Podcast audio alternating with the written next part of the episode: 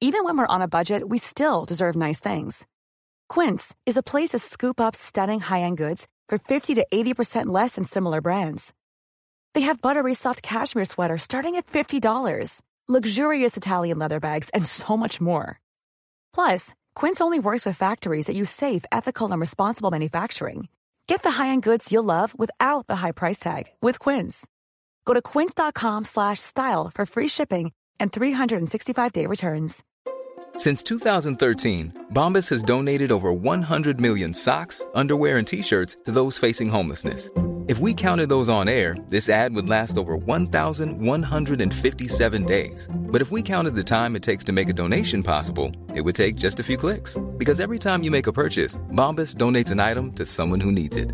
Go to bombas.com slash ACAST and use code ACAST for 20% off your first purchase. That's bombas.com slash ACAST, code ACAST.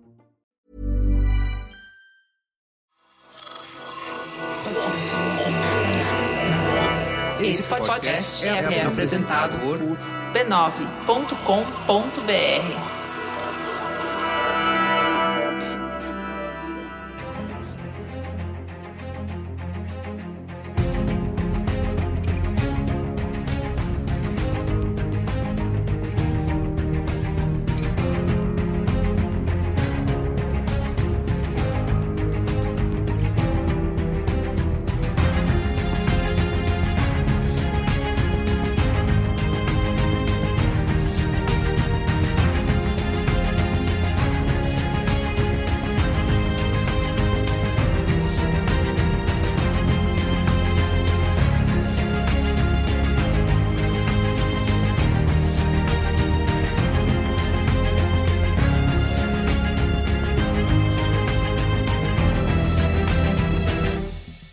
Olá, sou Carlos Merigo, esse é o Cinemático número 123. Estou aqui hoje com Marco Melo. Salve rapaziada, sempre um prazer estar de volta no Cinemático. Olga Mendonça.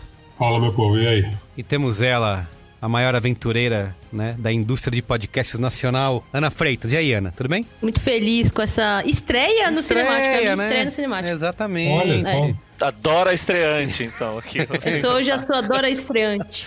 Muito bem, estamos reunidos aqui para falar de Killing Eve, né? Já são três temporadas. A última. Essa terceira temporada estreou no começo do ano, né, em fevereiro, lá na- nas terras estrangeiras, na Terra da Rainha.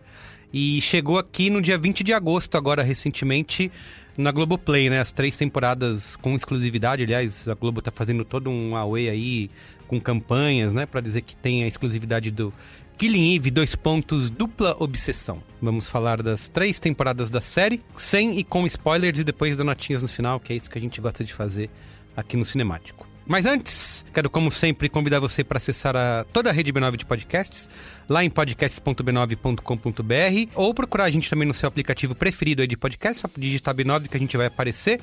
E como eu estava conversando com o Marco Mello aqui antes, né?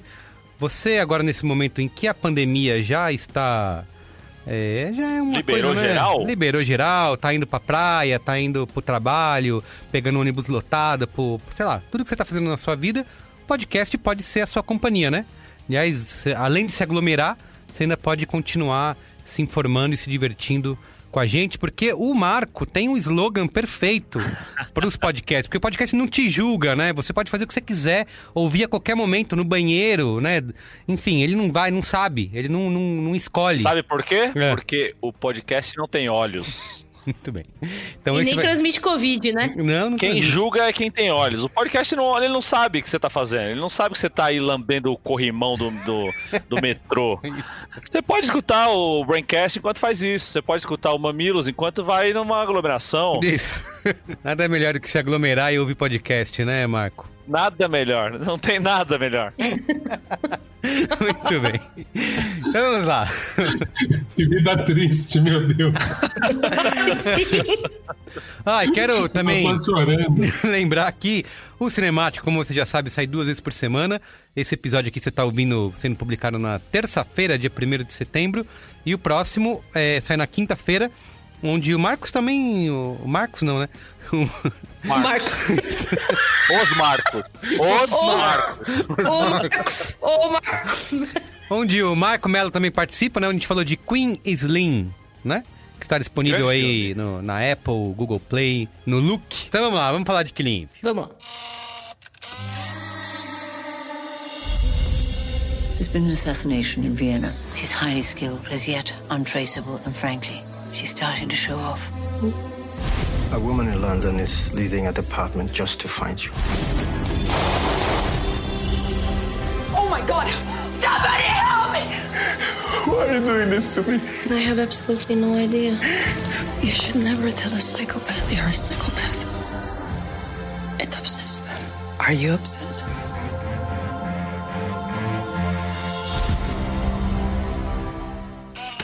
Eva. Não, eu fico triste que não é essa a trilha sonora.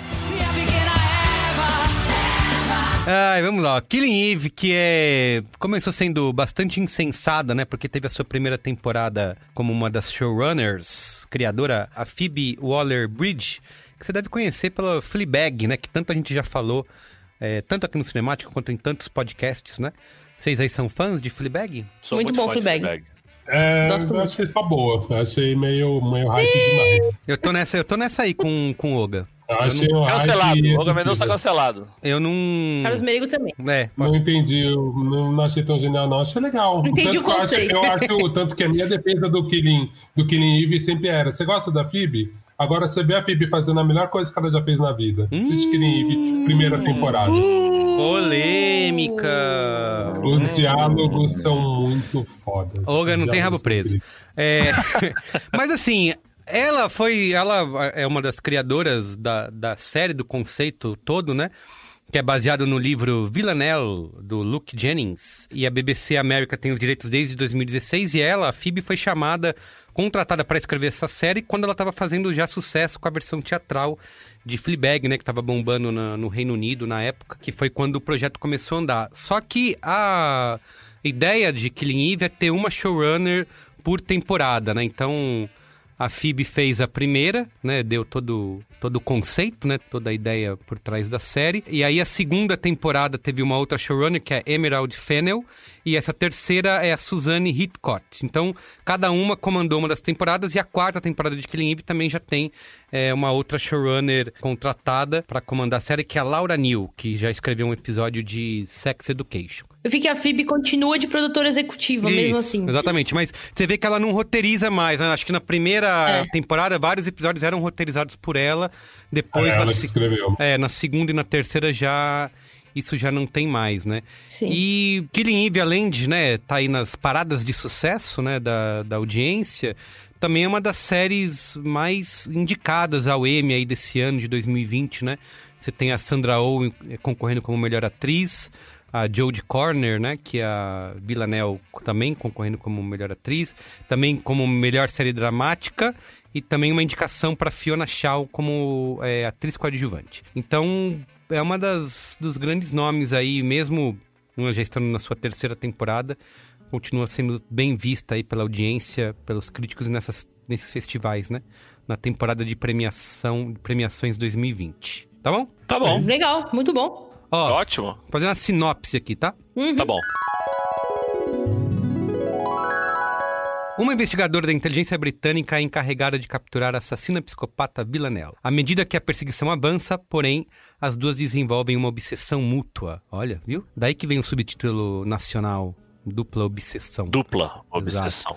A repercussão da série, né? No Rotten Tomatoes, a gente tem a primeira temporada super bem avaliada, né? Tem 96% de críticas positivas por parte da crítica profissional, né? E 90% por parte do público. A segunda cai um pouquinho, fica 92% de críticas positivas da crítica e 88% do público. E essa terceira aí é um pouquinho pior avaliada que as duas anteriores, com 80% da crítica aprovando e também o mesmo número para o público, 80% também do público aprovou. Essa terceira temporada, ela teve, apesar dessa diferença aí, né, dessa queda, talvez na avaliação, talvez não, né? Tá claro nos números. Essa queda na avaliação da crítica, ela teve uma. É, é o, é o ápice da série em termos de audiência, né? Juntando o público nos Estados Unidos, onde ela é exibida pela AMC, e no Reino Unido, onde ela é exibida pela BBC, ou pela BBC, se você quiser manter o, né, a pronúncia. Inglesa, é, o primeiro episódio fez 1,1 milhão de espectadores, né? Um pouquinho abaixo, 100 mil abaixo do 1,2 milhão acumulados pelo primeiro episódio da segunda temporada, né? Então ela vai mantendo, que é uma coisa que é muito importante, né, em relação às séries. A gente já gravou aqui alguns cinemáticos onde a gente vai falando dessa evolução de audiência por episódio nessas séries que são exibidas semanalmente. É, de, a maioria, né, quando não consegue segurar a onda, é, vai caindo, né? Vai tendo uma queda de audiência, não consegue é, chegar no seu season finale com, com uma grande audiência e você já está numa terceira temporada aí de Clean Eve, onde tem mantido o interesse dos espectadores, né? Então, os resultados são, são bem positivos, né? Não é, pode não ser um arrasa quarteirão, né? Em comparação a outras grandes séries e hits, né? Que a gente vê rolando, mas tem um, um, sucesso aí moderado, digamos assim. E aqui no Brasil a gente sucesso não... moderado. É sucesso moderado, exatamente. Aqui no Brasil a gente não tem números, né? Tá sendo exibida pela Globoplay, que assim como outras plataformas como Amazon, Netflix, não oferece nenhum tipo de dado de audiência. Mas como eu falei, a gente vê que a Globo aposta bastante, né, no, no sucesso da série, em atrair assinantes com a série porque tem feito um, um, uma campanha, um barulhinho aí para uh, tentar atrair audiência com Killing Eve. Muito bom. Vamos lá, vamos falar então o que, que a gente acha de Killing Eve, falando primeiro sem spoilers, né? Opiniões em geral do que a gente achou dessas três temporadas. Queria que o Oga começasse, que foi um dos primeiros. Uh, uh, além da minha mãe, né? Que incentivou bastante, ela, ela, me mandou uma mensagem: tem que ter cinemático sobre Killing Eve, com ponto de. de... Só estamos gravando porque ela pediu. Porque ela pediu, exatamente. Ela mandou e eu, né, como. Ela vai dizer que eu. Você, me... como menino obediente. Isso, ela vai dizer que é, que é mentira, que eu não sou sempre assim, mas estou obedecendo. Na verdade, você só assistiu porque ela pediu cinemático Isso. e aí você foi ver. Exato. E... Muito bem, muito bem lembrada, Marco. Mas além dela, o Oga também foi um dos primeiros a falar de, de Killing Eve, apesar dele ser aí um. Vamos chamar ele de hater aqui da, da menina Phoebe. Fake news. Fake news. Fake o news. Oga é o, o, o é um Killing Ever. Isso. killing É o. Killing Ever. Mas enquanto era, o, enquanto era o Oga que tava pedindo, a gente não gravava nada. Aí a mãe do Carlinhos pediu. E aí a o que gente obedeceu. fez? O Carlinhos correu, correu pra assistir e a gente tá gravando. Muito bem. Eu já vi que eu sou a prioridade mesmo, é muito bom. Se Manda quem assim, pode e obedece quem tem juízo, Oga. Perfeito. Essa é a frase da vida. Só te garante boas É. coisas. Vai lá, Oga, fala aí de Killing Eve. Cara, pra mim foi bem impactante mesmo a, a série. Eu lembro até que quando eu destaquei essa série, era, era um momento que eu tava assistindo três séries com mulheres protagonistas tal. E eu achei muito interessante naquele Eve que eles fazem isso de um jeito muito interessante, não estereotipado. Então, assim, são todas mulheres fortes do seu jeito, né? Então não tem aquele. Elas, ao mesmo tempo que elas são fortes, elas são falhas também né? Elas têm esse momento extremo de, de humanidade, mesmo de. Você percebe que todas as personagens elas ficam muito confortáveis umas com as outras, sabe? Isso também achei muito interessante. Mas uma das coisas que eu achei mais legal, assim, aí olhando de uma forma bem geral mesmo, cara, são os diálogos. Eu achei os diálogos muito bons, assim. Fora, fora a fotografia que, meu, é aquela fotografia que eu gosto, assim, porque ela é muito bem feita, mas ela também não rouba a cena. Mas, assim, só plano bem executado, locação, cara. Os cenários, né? A- As cidades, né? É, Viaja pra tudo quanto é lugar, né? É. James Bond. As da- cidades são personagens, É a Europa mas inteira, é de é um uma- jeito que ela não rouba né, o papel central. Assim, não é o estereótipo, É, assim. Tá na, na Espanha, vai estar numa torada, sabe? Que acontece muito é pelo mundo. Comendo tapas. É. não. É, que Mas é, uma, mas é uma puta ode à, à comunidade europeia, né? Tirando assim, que é Londres que não tá mais na comunidade europeia, mas é, um- é uma puta ode à Europa, né? Que, que toda hora eles estão viajando, estão de um lugar, aí corta a cena, já tá no outro lugar, que é É. do outro lado. E, mas faz E isso meio que naturalmente e, e tá. Dá gatilho de viajar. Exato. E eu acho que uma coisa bem legal da série que é, é, é um lance de realmente da saudade, de, da vontade de viajar. É, elas vão, elas se deslocam muito, né? De uma cidade pra outra, às vezes no mesmo episódio. Uhum. E eu fiquei com saudades da, daquela série que você assiste e você fica, cara, queria ir pra esse lugar, sabe? É, ele- Mas até que nesse ponto era uma coisa que me pegou também, né? Que o Marco falou, e era uma crítica. Era justamente isso, assim. Eu falava, cara, mas porra, viaja a porra do mundo, você só viaja na Europa. Aí na segunda já vai pro leste europeu, aí já aparece uma Rússia. Eu falei, tá, vai galera, vamos, vamos lá. Tá indo vai, um pouquinho podem mais. É que a, a passagem é muito barata. É, mas Não, é, Ryanair, é só mas é Ryanair, só da né? Europa. É só Isso. Ryanair, Eu que é 30, barato. dó- 30 euros. E o, o, o MI5 lá, MI6, não, não tem dinheiro pra Isso, pagar tá passagem, cara. Cortando Só Ryanair. verbo. Mas eu achei muito, muito legal também, cara, é, a parte gráfica mesmo, aquele recurso deles usarem as fontes, o jeito que eles usam. Putz, é muito, é muito É muito elegante, legal. cara. É muito legal mesmo. É muito interessante, dá uma puta identidade pra série. Aqui, e aquele mesmo G sempre minúsculo, né? Isso. Que parece um jeito de tesourinha, assim, é, É, muito legal, cara. Essa fonte é muito bonita. Quem chamou os designers pra falar, hein, gente? Quem como O cara designer? para na fonte, né? O cara para na fonte. O desenho da Isso. tá foda. E o Marco aqui. Fudeu, né? Ah, porque aquela lagriminha, né? cada Isso, hora é, faz um lugar. isso, isso. Um pouquinho de sangue. que serifa, né, Marco? Que serifa. serifa. Puta que pariu. Não, toda vez que aparecia aquele, aquele Gzinho minúsculo, eu levantava e batia palma nessa mentira. É, paleta de cor também, né? Porque vai trocando o tempo inteiro a paleta de cor da, da cidade, assim. É muito legal também. Mas realmente, assim, eu acho que é uma série super divertida, ao mesmo tempo ela tem uma densidade.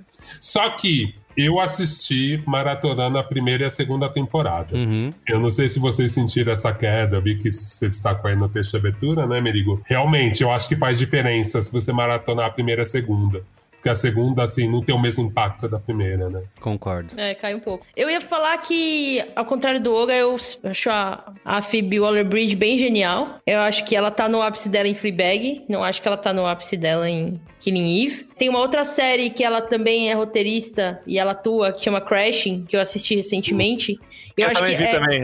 É meio o mercado teste do Fleabag, né? é isso, Então, é Mas é exatamente. por isso que roubou pra mim a brilhante. é, O que as pessoas ficaram tão loucas com o Fleabag, sabe? Ela já fez isso. Esse Crashing foi É. uma que você indicou que tá na Netflix, é isso? Ou não? É, é. Tá. É, eu acho que Crashing é, uma, é um Fleabag não tão bom. Parece, pa- parece que a, a Fleabag, a, a impressão que eu tive, né, é que Fleabag é meio ela maturando essa linguagem, esse, esse estilo de Aprimorou roteiro dela, que é muito esperto. É, que é tipo, tem uns diálogos muito sensacionais, umas sacadas muito legais, uma esperteza de roteiro dela que permite que. Tipo, não é o caso de Killing Eve, mas que permite que as séries em si sejam relativamente simples e que o que te entretenha sejam os diálogos, que eu acho muito legal. E eu acho que isso fica muito claro na primeira temporada.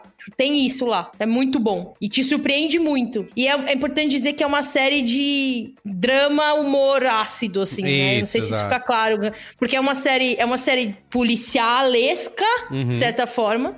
E é uma série dramática, mas ela é, tem uma linha que costura a série inteira, que é uma linha de um humor meio, um humor meio drástico, assim. Que é muito legal e que é muito a cara da Phoebe Waller-Bridge. Sim. Uhum. Porque eu acho que isso que é um dos pontos que pra mim pega no que isso que o Yoga tá falando, porque eu acho que a primeira temporada consegue se equilibrar de forma brilhante nisso, né, entre ter essa questão da perseguição policial, né, do espião versus espião, digamos, né, e esse contraste com o humor, né, e, e quando ele vem, ele vem muito bem, assim. E aí eu acho que a partir da segunda isso se perde bastante, né? Eu não consigo é, é, mais ver a série conseguir andar muito É. bem, transitar entre esses dois pontos. Nisso e na questão de que tudo aquilo que parecia bem inventivo né, nessa primeira temporada, a partir de então, pra mim, é, vem várias tentativas de tentar, por exemplo, chocar ou criar surpresas que já não consegue mais, assim. Eu vejo que a série fica andando bem em círculos, né? Porque quando Ela fica meio novela, né? é, depois. Exato. Eu fico assim, ah, pra onde ela vai com essa história, né? Pra Até onde eles vão eles vão levar essa- essas duas, né? Se perseguindo e tal. É, eu acho que ela vai piorando mesmo, né? Acho que é, estraga bastante a- até o fim da terceira temporada. Mas eu acho que o que mantém você interessado, primeiro que eu acho que é uma, tem- uma, uma série diferente de tantas outras que a gente tem visto. E até eu digo aqui que eu gravei no Cinemático lá o Umbrella Academy, o Dark. São 10 episódios de uma hora e vinte. Uma hora... Elas são oito episódios de 40 minutos, né? É mais leve no todo, né? É, além disso, eu acho que a dupla de protagonistas, né? E esse- o carisma e a química que elas têm, né? A Sandra Oh, principalmente, que, assim, ela domina a tela e é incrível. Todo momento que ela tá, você tá interessado em ouvir o que ela vai, o que ela vai dizer. Eu já não acho tanto da Villanelle, né? Que é a Jodie... Esqueci o sobrenome dela. Jodie Comer. Isso. Eu, eu acho que um pouco ela, ela vai um pouco pro. É, mais pra caricatura às vezes e me cansa, sabe? O estilo dela, assim, de Eu, ser. eu sinto, é, eu sinto a mesma coisa dela, assim, eu tenho essa. Eu gosto muito do personagem. Eu acho que é uma coisa do personagem, acho que é como ela entendeu que o personagem tem que ser. Sim. Mas às vezes realmente é muito, muito caricato e é, e é desgastante, eu da acho. doidinha, é desgastante, exatamente. É, eu, eu vi uma dessas trivias mostrando, né, que quando pautaram para ela, ah, quando a Phoebe pautou como seria a Villeneuve, ela pegou.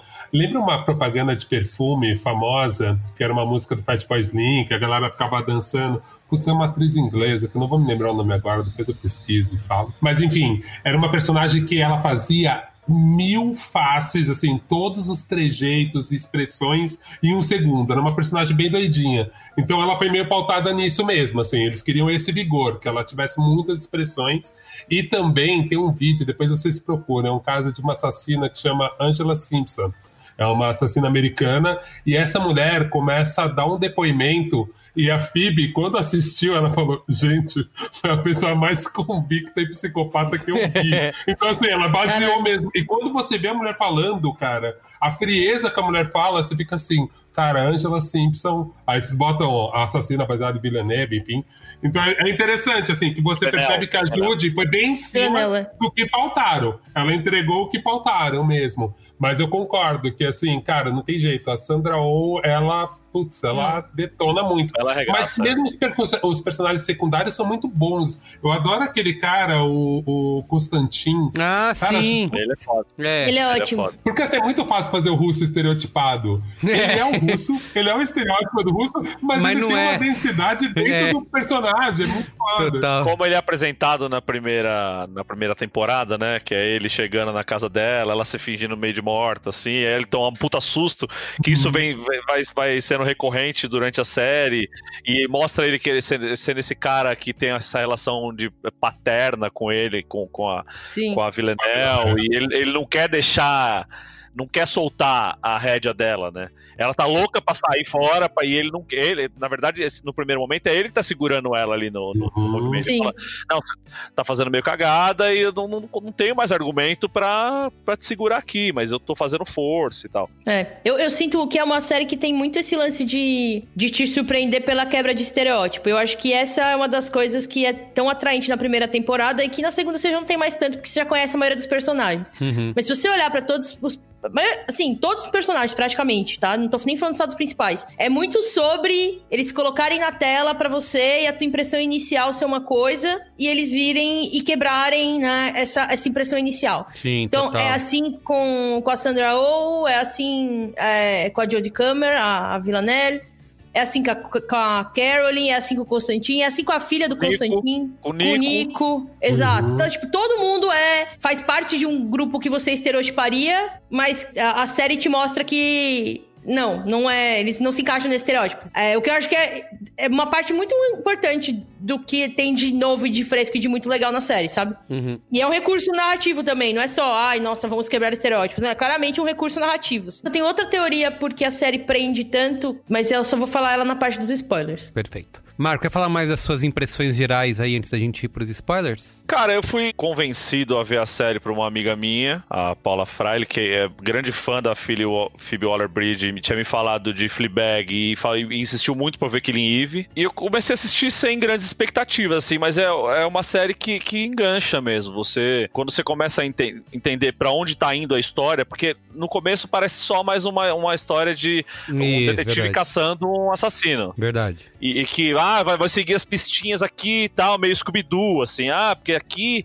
ela fez isso, mas ali ela fez isso, então pode ser a mesma pessoa e para não sei o quê.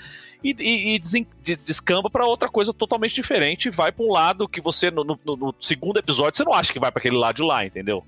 Inclusive com morte de personagem, no quarto episódio matam um personagem lá que você não achava que não ia morrer, entendeu? Isso, verdade. Então é, é, ela é uma série que, principalmente na primeira temporada, ela te prende mais na tela. Assim. Na segunda temporada ela já perde força nesse lance do, do de ter o gancho pro próximo capítulo, ou de ter o gancho para você seguir a história com tanto entusiasmo. É, assim. Eu acho que vai ficando meio rocambolesca, assim, de, de criando uma situação. A terceira, vocês não acham uma redenção? Eu acho a terceira muito foda. Não, na terceira temporada eles dão uma, uma viajada, vão além, porque tá saindo do que. Porque acho que na segunda temporada dá uma patinada em cima daquele lance do romance e do, Isso, do- isso. dessa obsessão. E na terceira temporada ela expande os personagens, entendeu? Você tem um outro lado da Villanelle, você tem um outro lado da. da, da- Esqueci o nome da Sandra Oh na série. A Eve, né, caralho? Eve, é. Tem o outro lado da Eve, você tem toda a história.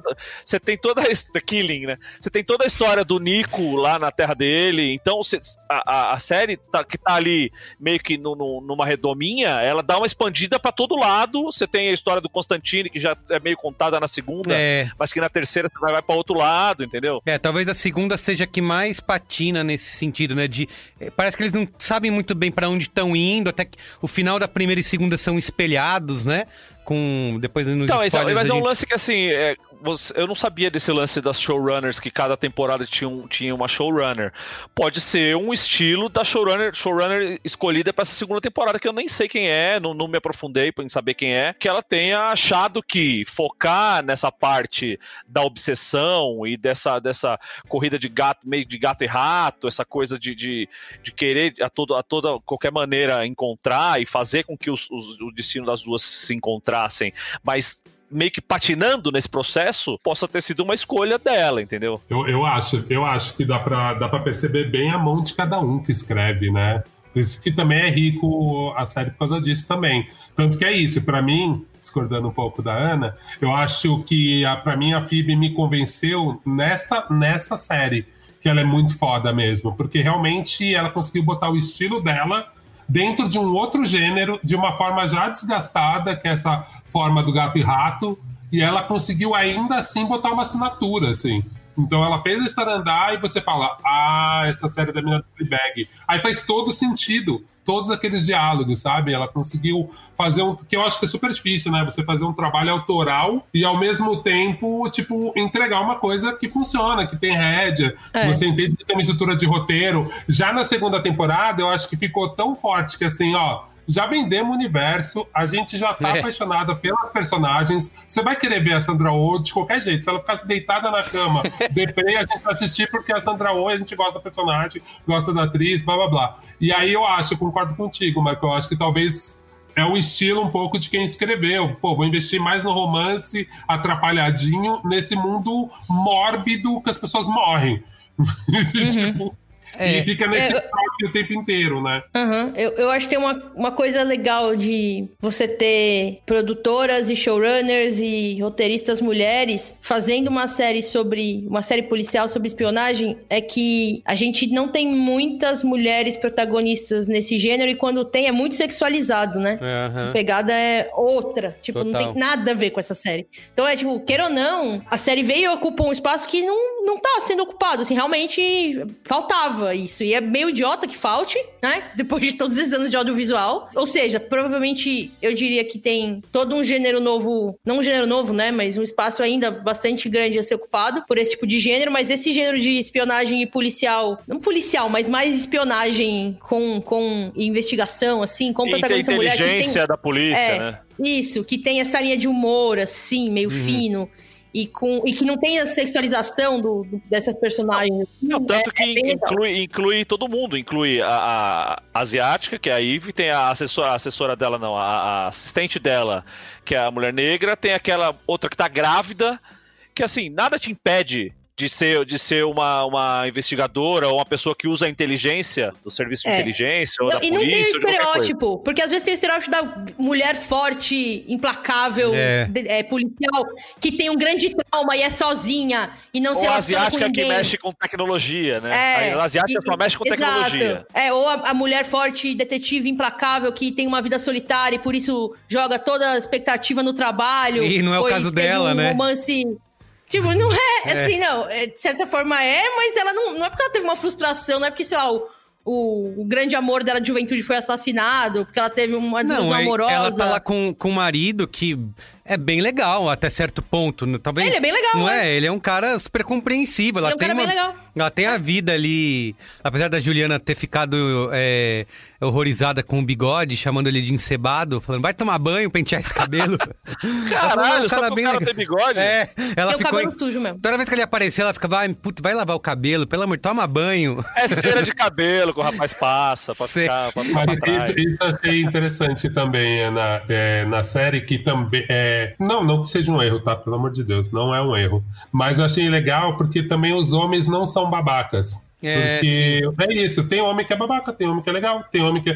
Porque também às vezes poderia ocorrer isso, né? As personagens mulheres são tão fortes e aí faz um monte de homem tolo, que ok também, precisa ter homem tolo, mas nessa série eu achei legal por causa disso também, né? Os caras não são super-heróis, mas também não são babacas, tem caras legais, tem, tem personagens que são Não, bem tem, personagem todo, tem personagem pra todo que é gosto. Tem o homem babaca, É. tem burro, tem o homem inteligente, tem a mulher burra, tem uma mulher inteligente, É. como é o mundo, né?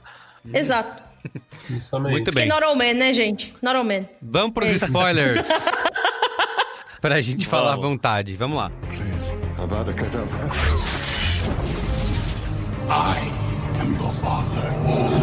A boy's best friend is his mother. What's in the fucking box? I see dead people. Damn you all to hell! Silent Green is people! É, falando em personagens em homens babacas e homens legais, um dos homens mais legais da primeira temporada, que é o Bill, né? Que quando ele morre lá Pô. com trocentas mil facadas, eu falei, não, não mata esse cara, dava pra aproveitar É tanto. foda, né? É. Dá muita raiva, velho. Não, eu falei, tá- Caralho, o tanto terceiro pra ma- episódio mataram o Bill, velho. Que Isso. porra de série é essa? Eu fiquei puto, o cara tá super legal, meu. A interação Não, e- e- dela, e foi deles, né? Depois, e foi logo depois que ele tinha se aberto pra ela, né? É, Contaram então. De toda a história dele, E- negócio do filho. do Isso, filho, e quando do isso acontece, falei, caramba, legal, agora tem trocentos episódios pra explorar essa relação entre os dois. Não, morreu na cena seguinte. Eu, eu sabia. Eu queria falar que meu- meus anos assistindo, assistindo dramaturgia me informaram intuitivamente que no momento que eles desabafaram, ele ia morrer. Sério? Eu sabia. Porque Pô. essas coisas só acontecem quando o personagem vai morrer. é isso, é assim, a regra. E isso eu achei legal dele morrer, né? Pra matar Que horror, do. Já tô igual, já tô, já tô psicopata. É, já tá, exatamente. É, eu tô achando Achei legal, legal quando as pessoas morrem com facada e tem um filho e vão deixar o filho sozinho órfão. Eu tô achando divertido. Não, o que eu acho legal é isso, porque já matou o tutor dela. Então já mostra que a série vai ser diferente, Ah, né? Não vai ter, sim. tipo, o velho homem branco que sabe Ah, tudo verdade. ensinando a jovem inexperiente. Isso é Ou não, verdade. cara. Bom ponto. Então isso já dá uma quebra que você fala, porra, é isso aí, ó, tô vendo Não, mas, uma é- série. mas, ô, mas, Olga, tem outra pegada, Tudo sabe? bem, Tipo, concordo com você, mas quando eles, eles tinham sido recontratados lá, ele já tinha ficado abaixo dela. Eu já tinha achado isso legal, entendeu? Ela já tinha virado a chefe dele. Ia ser boa É, essa mas ele era interação. rebelde, né? Ele era É. rebelde, Ele né? Ele tava tipo, uau, que legal, né? Tipo, meu, essa mulher entrou ontem e já tá mandando em mim, sei lá. Eu, eu achei já interessante É. isso. Assim, você já elimina esse personagem que vai, vai atrapalhar. Tira esse conflito. Esse conflito a gente já viu. Que a mulher vai ter que ser 15 vezes melhor pra convencer o velho cara, machão que ela é boa, que ela tem valor. Tipo assim, esses conflitos a gente já viu. Tirou isso da frente, plum. E aí a chefona, qual que é o nome da. É. A Caroline. Ela é Carolyn. incrível, ela acaba fazendo esse papel, né? Só que de um jeito muito interessante, né? Porque ela é uma mulher muito bem resolvida, mesmo, mas há muito tempo. Isso, é. É, tipo, já passou pra ela. Ela tem uma cena com o Constantin lá no, na, na casa dela, na mesa de jantar. é, e ela fala assim: Ah, isso- quanto tempo isso vai me tomar? Vai, eu tenho alguns hobbies. tipo, eu achei muito bom. Eu, Vai, que quero resolver isso logo, eu tenho hobbies. Não, eu acho, eu gosto quando ela tá, no, tá encontrando a Ivy na. Ó, me encontra no açougue, tá a hora e tá não sei o quê. Aí encontra e fala o que ela tem que falar. Agora compra um salame aí, só pra não dar muito na cara, sabe? E sai, sai andando. Ela, ela, É verdade, comprou um salame. É, Ela é, um- ela é uma personagem que eu fiquei meio com raiva na, na terceira e na segunda temporada, porque era muito interessante a gente saber pouco dela, né? É, depois E aí, acaba. quando a gente ficou sabendo mais dela, ela foi perdendo um pouco o charme, porque era muito bom mesmo isso. Dela ser super badass, assim, e, tipo. Misteriosa, né? Sumir, misteriosa, E né? ter, como é que é, ter conexão com todo mundo, né? E uma história de vida muito louca, né? Tipo, também, assim, tipo, de estar em vários lugares e ter vivido um monte de coisa. Uma coisa que eu eu. É, assim, talvez eu esteja querendo mudar demais a série que não quer isso e tal, mas. Porque eu acho que a Villanelle é uma personagem super legal é, de acompanhar nessa primeira temporada. Mas eu tive o desejo depois em que ela. Que aí não seria, né, a dupla obsessão, né? As duas que estão super conectadas e tem é, esse, final, esse final da primeira e da segunda espelhado, que sempre que elas se encontram tem um desfecho violento e tal. É por isso que eu falo que já mudaria completamente a série. Mas quando na segunda aparece lá aquela The Ghost, né? Aquela outra assassina que tem um outro estilo, eu fiquei pensando, pô, e se se livrasse dessa Villanelle, passou a história dela, ou ela foi presa, ou ela morreu, ou sei lá. E aí cada temporada fosse um outro caso, não sei. Porque e aí você tem a Sandra Não, Oh. vai- não, não, não. Não? Você É, quer não fazer faz 24 horas, né? Você gosta de 24 horas. É, é. Eu vou entrar na minha essa série. teoria. Entra, entra. É tipo, eu acho que grande parte do que é tão. que deixa a gente preso na série é o que a minha amiga que me apresentou a série, que é a minha amiga militante escritora lésbica, Gabriela Soltel, um beijo, fala que é clickbait pra sapatão. É o seguinte, Que conceito. que conceito. fica aquela tensão sexual do caralho, porque elas têm uma puta química e nada acontece. É, verdade, nada acontece. Você sempre acha que vai E aí, acontecer, a né? pessoa- Não acontece. É. As pessoas ficam assistindo, Feijoada, né? parece um beijinho. entende? Não tem. Nada, tem um selinho tem só, nada. né? Tem um selinho. Que, Que né? é no Fica um ônibus, elas estão saindo na porrada, né? Isso, elas estão tretando.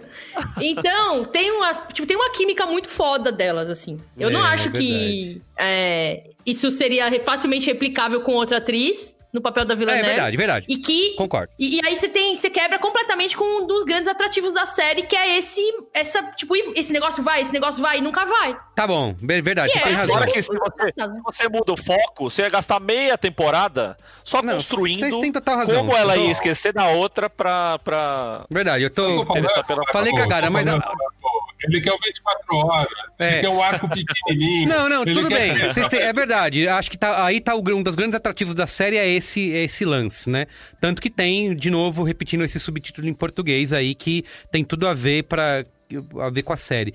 Mas eu acho que a personagem dela vai virando uma caricatura no sentido de que ela mata tanta gente, né? E, e às vezes tem algumas coisas que são super criativas, né? Na maneira como ela resolve aquele assassinato que ela faz lá em Amsterdã pra chamar a atenção da Eve, né?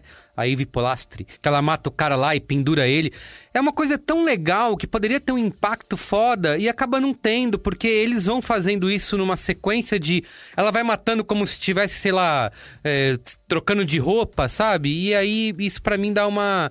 Falar, ai, tá bom, não... você matou, mas foi de graça. Mas, Carlos, isso é porque isso é porque nós não somos assassinos frios. É, pode a gente ser. não consegue entender. Pode ser. Pode ser mata, né? E, e eu tenho uma dificuldade quando a série, principalmente na segunda temporada, é essa, como eu falei, esse caminhar aí entre o humor e, e ser, e ser mais realista, né? É que tem muito. A minha suspensão de descrença é muito afetada no sentido de que, falar, ela nunca teria como fazer isso sem ser pega, sabe? Porque ela é espalhafatosa, né? Ela faz de um jeito que. Aí, então, e como eles ficam essa temporada entrando naquele jogo de gato e rato, não tem como ela fugir tanto tempo, sabe? Viajando. Já deixou suas marcas em tudo quanto é lugar. Você vai ser pega e tal. E a série vai te exigindo cada vez mais que você releve, né? Esse tipo de coisa. E aí eu vou ficando mais de nariz torto, assim, em algumas dessas Foi situações. Mas aí que tá a magia da fantasia, Carlos. Não é, É, eu não, eu não ligo muito pra isso, eu consigo abstrair. Até porque a realidade tem sido tão mais inacreditável Mais que a ficção louca, mais ultimamente. louca que a ficção, É. exatamente. É. Mas eu gosto mais do humor, assim. eu- quando tem essas sacadas, né? Por exemplo, uma cena que eu dei muita risada, aquela do, da mina que vem pedir pra Villanelle tirar uma foto pro Instagram. é, é muito bom. que você acha que ela, como, sei lá, uma pessoa no mundo faria? É estranho, é bizarro, mas ó, tá bom, vai, tira uma foto aí. E ela, não, vai se fuder, sabe? Ah, tá, pra mim a melhor cena da, da, da série, cena de, de coisa legal, é a cena do Elton John na Rússia, que eles estão na mesa e começa a tocar Crocodile Rock e todo mundo tá cantando e ela não entende, e a galera começa a levanta, levanta a namorada do, do outro irmão lá, e o irmão e os caras tudo cantando, e o pai, o pai da galera, e a mãe dela, e ela meio sem jeito, assim, não sabe o que que faz e tal, e ela levanta, e você vai vendo a cena crescendo e ela ficando cada vez mais incomodada, mas ela não sabe como é que age. E aí a cena acaba na hora que ela faz o primeiro lá, aí a cena corta, assim, é, é maravilhosa, essa cena é maravilhosa. Ah, eles têm um lance de edição muito bom também, né? A gente não falou, mas acho que eles têm uns lances de corte seco, assim, uns momentos muito, Muito espertos, bom. assim. É, Que não é, é. tão comum, não é um jeito tão comum de fazer edição em série, assim, que é muito É. legal. E eh, com o final dessa terceira temporada, pra onde vocês acham que isso pode ir, assim? Fica uma... Quiseram tentar um aspecto de redenção, né? Da Villanelle não ser mais... Acho que mostra outro lado das duas, né? No, no fim das contas. Vocês acham que fica... O que, que pode, sei lá, ser explorado por uma quarta temporada? O que, que vocês imaginam que essa história pode ir? Nossa, pergunta difícil, Carlos. Se eu soubesse, eu escrevia a temporada. Eu não tava aqui falando com você, rico. seu trouxa. Não é isso? É isso a resposta? Não, tem vários lados pra ir, porque você tem, a, você tem a mudança da Villanelle e da Eve, você tem a mudança da Carolyn, que meteu a bala na cabeça do cara lá Uhum. no, no- por, por assuntos relacionados ao passado dela e à morte do filho dela. Você tem a Uhum. história do Constantine, que a gente achou que ia ser que a Carolyn ia meter uma bala na cabeça dele e ela deixou ele vazar. Então você tem esse outro plot aí. Tem a filha do Constantine, que tá lá no. no- que virou uma psicopatinha e que tá Irina, também né? Irina, internada. o nome, né? A Irina, é maravilhoso. Ela é Não, ótima, o tempo, né? Aquela o- o tempo que ela, é que ela passa com a Villanelle, né? É muito foda. aquelas É muito bom, ela velho. Vai acompanhando, aí ela, ela Eu fica acho que- desafiando a Villanelle. né? É, tem uma coisa muito legal nessa série que é a dinâmica da Villanelle com criança, que aparece de vez em quando. e dela com, Nossa, é com ela com figuras que são socialmente consideradas inocentes e boas por Isso. tipo, idosos e crianças. E como ela age com esses personagens que é sempre muito foda-se, muito escrota. A primeira, cena da, a primeira cena da série toda é ela É, olhando pra uma criança exato. tomando sorvete. Super fofinha, a criança dando risada pra ela. E aí ela vai lá e Aí ela derruba o pega e dá um sorvete. tapão. Isso, no no sorvete. sorvete. E eles usam isso como um recurso pra mostrar ela, tipo, colocar ela muito no chaotic evil, assim, o tempo todo, sabe? Mostrar Sim. que ela é essa maluca. Não, até a cena que ela mata, que ela mata a mãe da criança lá, e ela olha pra criança e tal, e É. ela leva a criança junto com ela, não, eu vou criar ela aqui comigo e tal. Aí a, a- aí a outra fala, você vai, você vai criar, você vai criar essa criança, não vai. Ela levanta, vai lá, coloca na lata de lixo, volta sem. Aí tá rolando, tá rolando a cena das duas conversando, e atrás, mó furdunço com a da criança. Quem deixou essa criança aqui no lixo? Pelo amor de Deus. Não, pera, isso é muito Fleabag. Isso é muito, É. tipo, isso é muito um negócio, tipo, é, é muito bom. E tem a cena dela quando ela mata o cara na Itália também.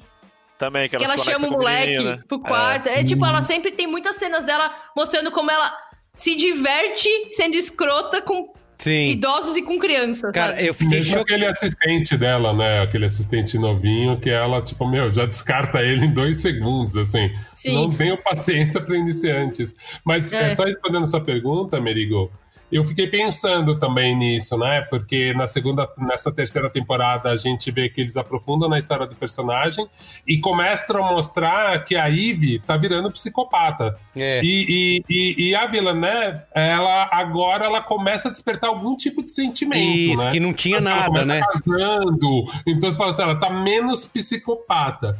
Agora, a impressão que eu tenho é que eles vão conseguir. É que a menina que vai escrever agora é a Laura Neal, do Sex Education.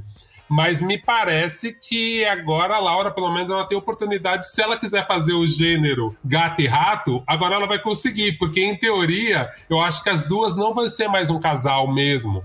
A impressão que eu tive nessa terceira é que um pouco dessa química meio, tipo, meio que acaba, assim, Sim, né? sim. Ou pelo menos o interesse das duas. Então acho que pode ser bem interessante por causa disso. Assim, putz, se agora eles quiserem fazer mais uma série um pouco mais convencional de espionagem, tem muito personagem bom, né? E, e, tipo, a trama agora tá mais complicada porque a Eve já entende tudo, entende que não tem mocinho e bandido.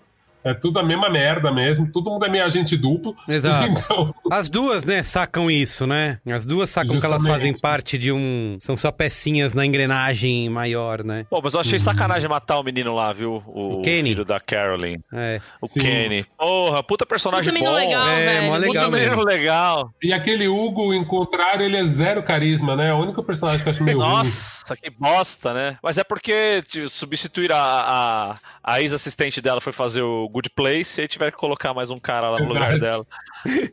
É, tem um lance que eu acho que é curioso, que é. Teoricamente, eu não sei quanto vocês entendem sobre psicopatas. Mas como. Eu, eu entendo bem pouco, né, Não tanto quanto você, Ana Fê. Isso, é. Certamente. É, essa pergunta é uma pergunta bem esquisita, É. Então vamos lá. Adorei É, ouvir. Adorei ouvir. Psicopatia não é mais um termo. Não é, não é mais usado. O, o, termo usado é transtorno de personalidade antissocial. Uhum. Que. Enfim, engloba sociopatas de maneira geral. E nem todo psicopata é assassino, mas entende-se na, na psicologia e na psiquiatria que o psicopata ou o portador de transtorno de personalidade antissocial, nasce assim e ele não tem a capacidade de adquirir, de melhorar, né? Ele tem, ele tem como fazer alguns tipos de tratamento, enfim, terapias e tal, para evitar algumas ações deles que que possam ser prejudiciais às pessoas. Então, eles podem fazer esse tratamento. Eu assisti um vídeo mega interessante de um menino diagnosticado com um transtorno de personalidade antissocial, que ele fazia anos de terapia e ele falava assim: eu prefiro ficar longe das pessoas, porque quando eu tô perto das pessoas eu uso elas muito, eu manipulo elas, e isso acaba causando caos para mim e me prejudica. Mas não é porque eu não quero fazer mal para elas. Então, tipo, Perfeito. Então, assim, foi o jeito ali que a terapeuta dele deu. Mas o que eu quero dizer com isso é que, obviamente, é uma série e todas as licenças poéticas dadas, mas é, e é um recurso narrativo narrativo esse de mostrar a Ivy se tornando mais fria, aspas, mais psicopata e a Villanelle menos psicopata, mas na prática não é bem assim. Não, isso não existiria, mas tudo bem. Por isso que temos séries, né? Para que coisas isso. que não existem possam existir também. Por isso temos a ficção. Exato. É, mas, mas eu tenho a impressão que assim, ao contrário de. É, eu acho que não tem claro ainda esse caminho para onde a série pode ir, sabe? Ao contrário de tantas outras que a gente fala e elogia e tal, que parece que tem, tem um início, meio e fim já. Por mais que não tenham temporadas definidas, né? Eles vão fazendo e conforme faz sucesso continua dar uma esticada, mas o showrunner já tem essa visão de que no final vai acabar de tal maneira é, Killing Eve não me dá essa sensação, assim. Então, eu fico com a impressão de que uma quarta temporada pode ser o que vier, assim. Eles podem inventar coisas novas do nada e... Deixaram, não... deixaram bem aberto, é. É, exato. Não precisa dar muita explicação de nada, entendeu? Ó, embarca aí e, e vai embora, E fecharam até de um jeito fechando até de um jeito que daria para não. Não ter nada. Né? Agora. Exato, exatamente. É. Eu fiquei com essa. Se, é. Eu fui pesquisar Sim. isso, sabia? para ver se, se já tinha uma, uma quarta temporada planejada ou não. Porque, sei lá, parecia que podia ser um final da série, né? Como um todo. Faz, faz o final da série na sua cabeça aí, né? É. Tipo esse final de série, né? É. Uhum. Enfim. Então é isso? Alguma coisa a mais ou querem dar notinhas? Podemos ir pra notinhas. Notinhas? Podemos. Então tá bom. Vamos lá, 0 a 5 estrelinhas. Quantas estrelas vocês dão para essas três temporadas de Killing Eve? Eu dou três estrelas. Eu vou seguir a relatora aqui, também vou dar três. Ô, Gay Marco, quem vai? Ah, eu tô achando que vocês estão. Que isso, gente? Vocês estão aprendendo com o Pedro Estrada. É. Bom é três. É, então, eu também. É. Eu assisti Lovecraft Country essa semana. Eu, a minha régua. Tá lá em cima. Tá em outro lugar essa semana. É. Entendeu? É um tempo. É um... Mesmo, ó, eu, eu, eu terminei I May Destroy You, que é a melhor série em anos. Eu não terminei ainda. E, e, e assim, mesmo, e vi Lovecraft, e mesmo assim pelo menos. Pelo menos quatro. Quatro. É, eu dou três e meio. Boa. Então. Eu daria quatro se fosse só a primeira temporada. Eu não sabia que podia dar nota quebrada. Pode. Você quer dar nota? Você quer mudar sua nota? Pode. Quero três e meio. Média então, 3,25, né? A média do cinemático é isso aí, 3,5. Ficou justo, né? Eu achei. Honesto. É, é, Honesto. É isso. Então tá bem. Honesto. Dados os altos gente. e baixos do, na, na, na, jornada. É, é exato. É isso aí. Acho que ficou justo. Então é isso, gente. Ó, quem quiser entrar em contato aqui, tá? Concordar, discordar com a gente, sugestões de pauta, você manda e-mail para cinemático@b9.com.br ou procura nós também lá nas redes sociais. Marca a gente redes. que nós conversa.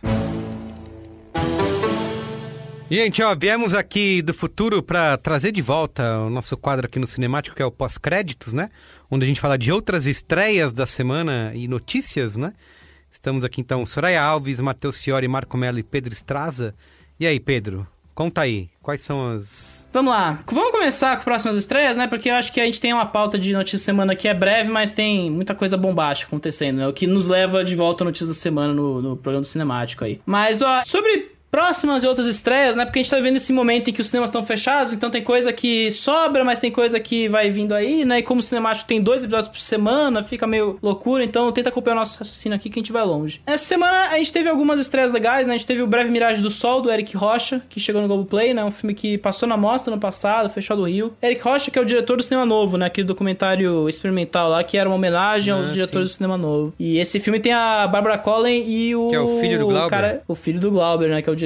É, além disso, teve o Cobra Kai, né? Que depois que ele foi comprado do YouTube, ele pela Netflix, agora ele finalmente tá chegando no Netflix. Há tempo aí do que pra, promete ser a terceira temporada lançada ainda este ano, né? Então, é a continuação no- oficial. E tava nos top Karate 10 Kid. lá, né? Tava super popular o... Eu não Ah, sabia gente. que já tinha chegado. Já chegou ou vai chegar? Já chegou. Chegou. As duas temporadas, Beleza. né? Que eles compraram do YouTube. Eu tinha visto alguns, alguns que eles tinham deixado de graça lá no YouTube, eu achei bem legal. Ah, eu, eu vi o primeiro episódio e achei surpreendentemente bom, assim, até porque é uma, é uma continuação séria de Karate Kid, sabe? Você não consegue esperar muita coisa boa de, uma, de um produto desse tipo, né? Que isso.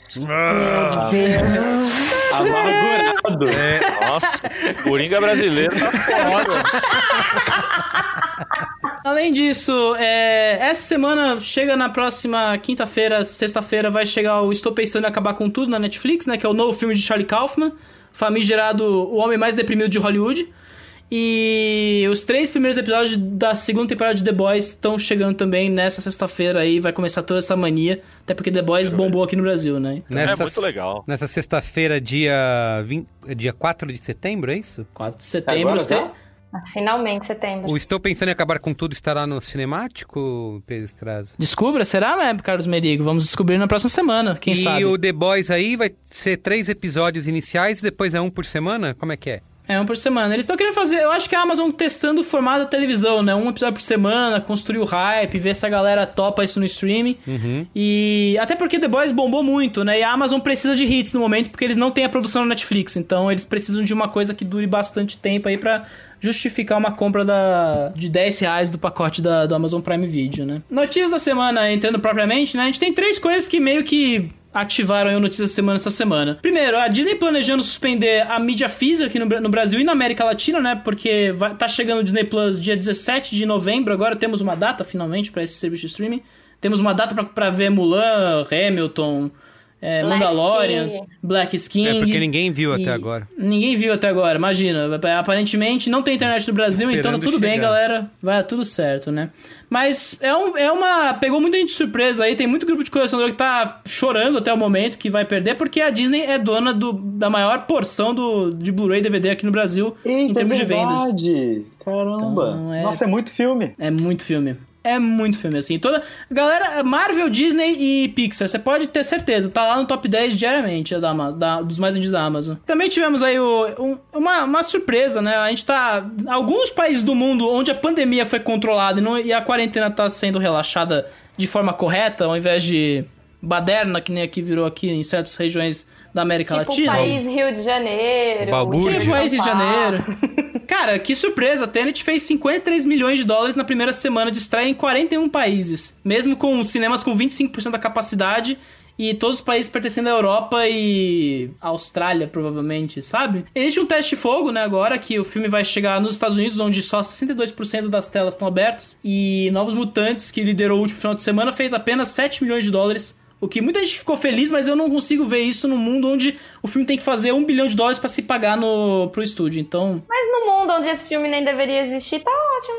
é verdade. Esse filme é- Polêmica. O homem que vai salvar o cinema, vocês estão fazendo isso. Daí ficar chorando. Vai salvar o cinema matando o público. E por fim, claro, né? Eu acho que não, não tem como falar da, da morte do Chadwick Boseman, que pegou todo mundo de surpresa numa maneira tão escala alfabética na sexta-feira que se tornou o tweet mais curtido da história. Foi no sábado, Mais né? curtido. Foi no sábado à noite. Na sexta-feira de noite. 11 Sexta-feira. da noite saiu a Sexta-feira. notícia. Sexta-feira, é verdade. É, foi uma surpresa porque era algo que foi mantido em segredo, né? É, se Todo mundo descobriu através da mensagem que foi publicada nas redes sociais do, do ator, que ele já vinha enfrentando um câncer aí há quanto tempo? Acho que há quatro anos, né? Então. 2016, que quando ele fez, começou a fa- ele virou estrela, né? É, então Isso que é a coisa mais bizarra. Acho que uma comoção aqui é pelo seguinte, né? Além dele morrer tão jovem, né? Com 46 anos, né? No auge da carreira. Não, se- 43. 43. 43. Sendo um dos grandes símbolos, né? Nesse momento onde a gente falou da representatividade, tanto se fala da representatividade negra na, na cultura, né? Com todo o, o- o sucesso do Pantera Negra, né? Que é um dos filmes de super-herói mais eh, rentáveis, Mais bem né? de, de, de todos os tempos, enfim, virou um, um ícone mesmo, né? A gente viu é, na internet todo mundo publicando algumas coisas que já tinham até rolado na época que o Pantera Negra estreou, de como ele é importante, né? é, para as pessoas que se viram representadas pela primeira vez num filme desse tamanho, né? Para as crianças, né? Que foram ao cinema se ver, né? Porque até então só ficava vendo herói branco, né? Capitão América, Superman, né? Homem de Ferro e tal. Por isso e também por ele ter feito tudo o que fez, né? Tendo que fazer tratamento, cirurgias e tudo mais e conseguiu. Cara, ele filmou Pantera Negra, Vingadores Guerra Infinita e Vingadores Ultimato é, fazendo cirurgia, sessões de quimioterapia já. E, cara, é filme e da tem mais Marvel. filme, cara. Nesse meio termo, nesse meio tempo, ele fez um filme chamado King, que é um filme que acho que é da Netflix, que não é tão bom, mas, cara, é filme de ação e porradaria o tempo todo. E o cara lá inteiraço. E, tipo, você Ele nunca... fez aquele o da- do Spike Lee. O do É, Spike Lee Spike também. Lee. Destacamento ele tá em quimioterapia Blood, né? quando fez o destacamento Blood, né? Não, ele fez o Jack Robinson, James o Thurgood. Marshall e o James Brown. Ele fez três, assim, ele tinha um projeto de, de imagem ali, como de, de ele tinha consciência da, da importância que ele talvez fosse ter como Pantera Negra, sabe? Então, os projetos que ele pegou ali é, uma- é um legado, assim, meio assustador, assim, de você ver agora descobrindo que ele, ele já, já sabia a doença há quatro anos, já tava intensificando. Fase 3 de, de câncer de colo, É, gente. Não é leve. o- e aí, acho que todo mundo foi atrás de ver, né? Ah, entrevistas que ele tinha dado, né? Coisas anteriores para E aí você vai sacando as coisas, né? Que até então ninguém fazia ideia. Acho que ah, essa combinação de tudo isso, né?